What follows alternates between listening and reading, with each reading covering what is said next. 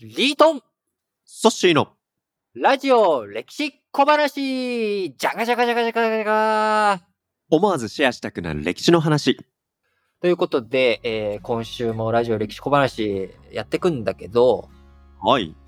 ちょっと今日はマイナーな人を扱っていい？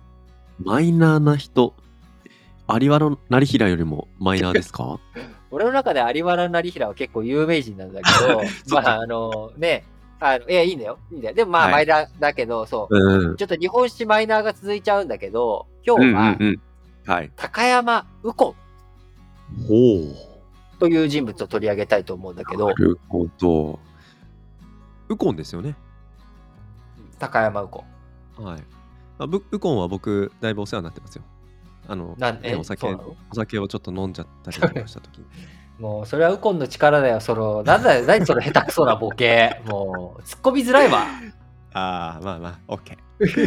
まあ、高山ウコンね。あの、もう当然僕も知らないマイナーな人物ということですけど。いいね、その自信満々に知らないっていう感じ、いいよ。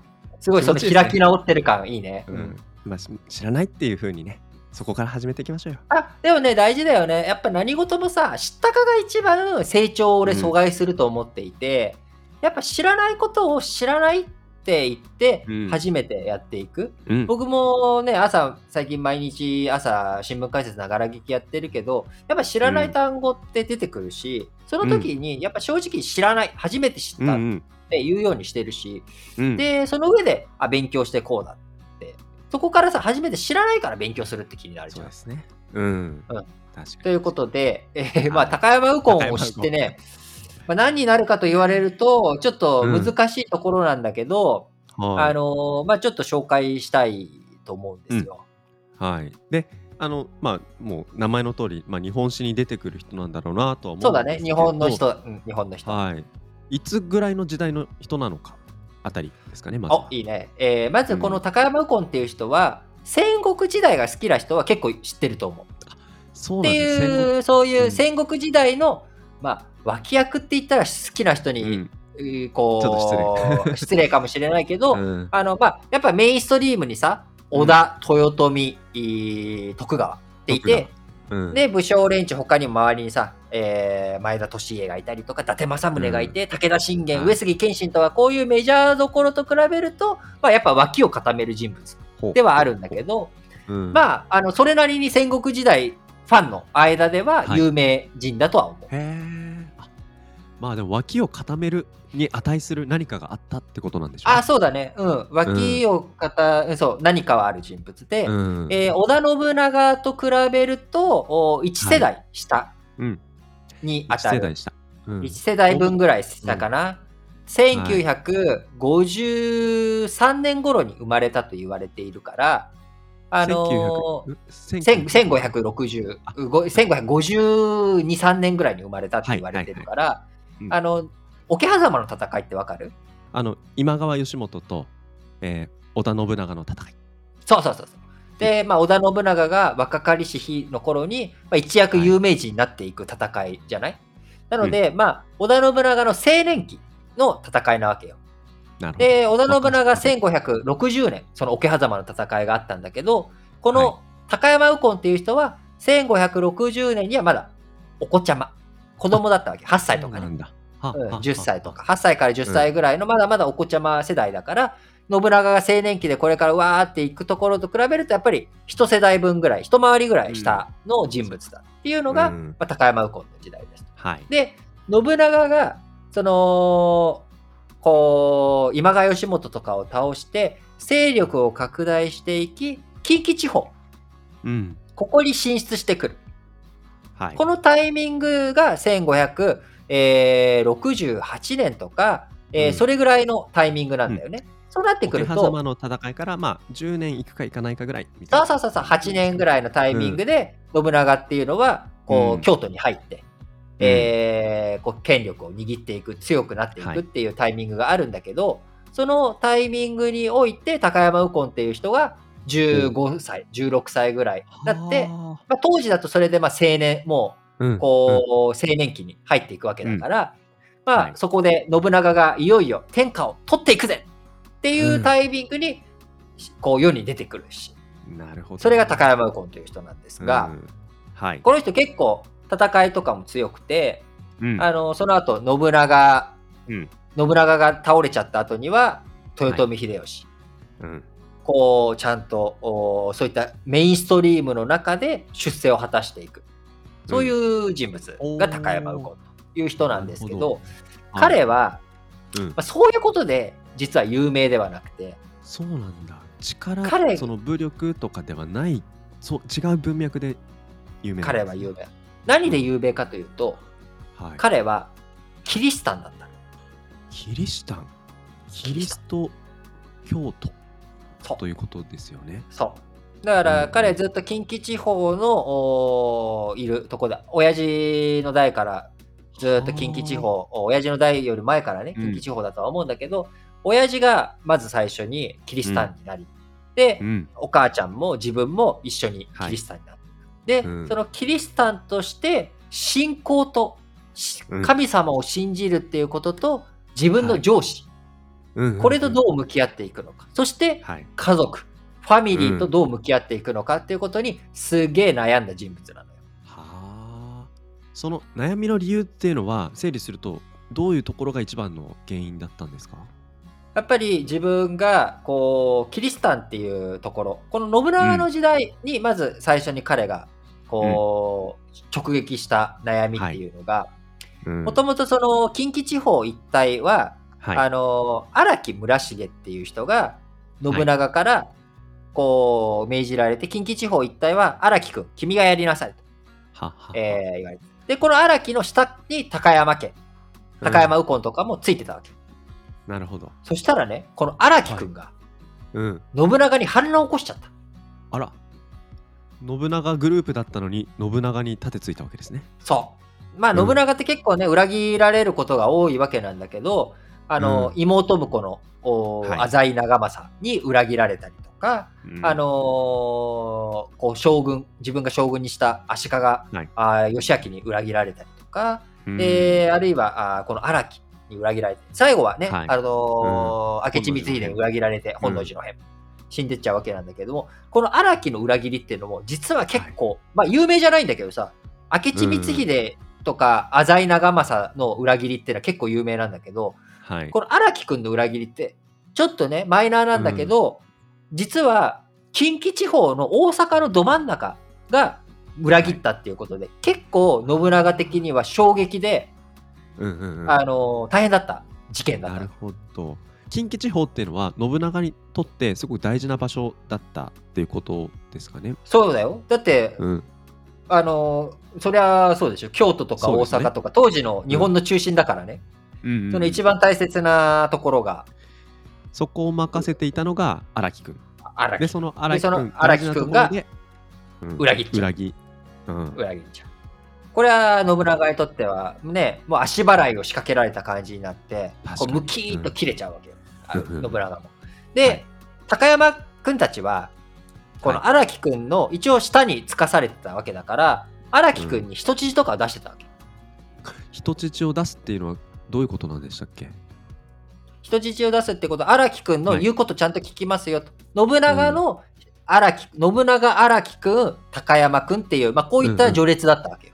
で、高山君からは直接的には荒木君に従うっていうポジションにいて、あーまあ、人質も出してたっうんていう状態だけど、その人質を、まあ、要は信長は荒木君が管理することで任せるよ。なぜなら荒木君裏切らないでしょって思ってたら、その荒木君が裏切っちゃう。そっか。うんそうすると、高山家からしたら、はい。自分たちが信長に、信長を裏切りたくなくても、人質を荒木君が抑えちゃってるから、そっかそっか。自分たちが裏切らない、信長を裏切らないと、人質がうん。殺されちゃう。人質を守るためには、はい。荒木君の言うことを聞かなきゃいけない。うん。ここでまずね、高山右近、悩むわけよ。どうしよう。信長を決して裏切りたいわけではないのに、でも荒木くんに従わないと人質が危ういということですよね。で、めっちゃ悩むわけよ。で、あのー家族、他のね、親父とかは、いや、人質のね、あれを守るためにも荒木君に従うべきだとかって言ったりする中、高山右近、はい。どうしたかというと、領地を、自分の領土、領地、まあ、武士にとって一番大切だよね。そうですね。うんこう、一所懸命の一所を信長にお返ししますと。はい。もう、僕たちはだから、武士やめます状態にしちゃうわけ。そうか。そうすると、荒木くんからしたら、はい。まあ、自分たちに引きつつかなかったけど、信長についたわけでもないっていうことで、人質を殺す、一応名目が立たなくなる。ですね。信長からしたら裏切ったわけじゃない。自分に、こう、領土、職、ね、それを全部返してくれたっていうことになるから、あのーこう、捨て身の、もうすべて捨てて、も、いうこう、自分の仕事もあれも、お領地領土も財産も全部信長さんにお渡ししますっていう、この結果、はい。まあ、人質を一応守ることもでき、で、荒木くうん。ん、最終的に負けちゃうからね、信長に。なるほど。なるほど。だから、その後、信長が勝った後に、うん。ウコン、苦しい立場だったけど、お。前、よく、こっち側に、心情としてはよく分かった。はい。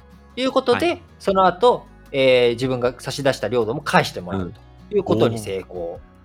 そうだった。ここから高山右近の一応出世街道が進んでいくっていうことになって、その後、、うん豊臣秀吉にの下について、本能寺の変が起きた時には、豊臣秀吉とかと一緒にはい。明智光秀を倒す、大活躍をする。うんはあで、もうやり働きでも、こう、うん高山右近、わーっと、こう、勝って、で、領土も、お親父の時代よりも広げていく。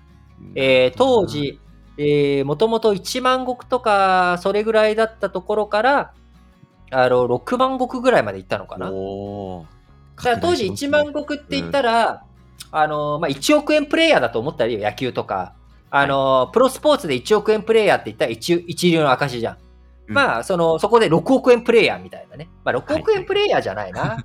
もうちょっとなんかもうちょっとうん。ひ、あの、なんだろう、6億円プレイヤーってほとんどいないじゃん。日本の。いないですね。うん。いないから、なんかそこまでじゃないけど、まあ、ちゃんと1億円プレイヤーの中でも、なんだろう、はちょっとした1億円プレイヤーじゃなくて、ちゃんとした、えー、なんか1億5千万とか2億円弱ぐらいもらってるよっていう、まあそんな水準の武将。武将リーグの中でね、武将世界の中でそれぐらいの評価をもらう人間になってたわけ。いや、面白いですね。一回自分の領土を、まあ、お返ししたのに増えた。うん。そう。それがきっかけになってね、さらに、こう、仕事を任せてもらえるようになった。しかもこの時代、戦国時代なんですよね。そうそうそう当たり前というか、あの、一まあ応そうそうそう。だからやっぱ拡大拡大とかなんかあの一歩引くっていう思想がなんかこういう、えー戦国武将の意思決定の中にあるっていうのがちょっと意外で新鮮だし。やっぱそこはね、うん。うんキリシタンとしてのその家族、ファミリー愛とか、うん。あるいはやっぱあの、ね、右の方を殴られたら左の頬をもう向けなさいとか、あの、はぎ、上着が取られたら、あの、下着ももう渡しなさいみたいな、まあ、そういった精神がもしかしたら彼にね、この決断に影響したのかもしれないけど、ど。その後、こう、豊臣秀吉の下で成長を彼もははい。発展し、しかも、ね、はい。今分かったように、すごい人柄としてもさ、うん。優しそうな人物じゃん。しますね。うん。だからすごい人徳もあって、みんなから、高山さん、高山さん、右近くん、高山さんみたいな、こんな感じに、周りにも人がいっぱいいて、はい。千利休、はい。千利休の7人の弟子たちが、うん。利休七鉄、七鉄っていうはい。メンバーがいるんだけど、その一人に数えられるぐらい、こう、教養深くて、みんな人徳あふれる人だって認識をされた彼なんですが、はい。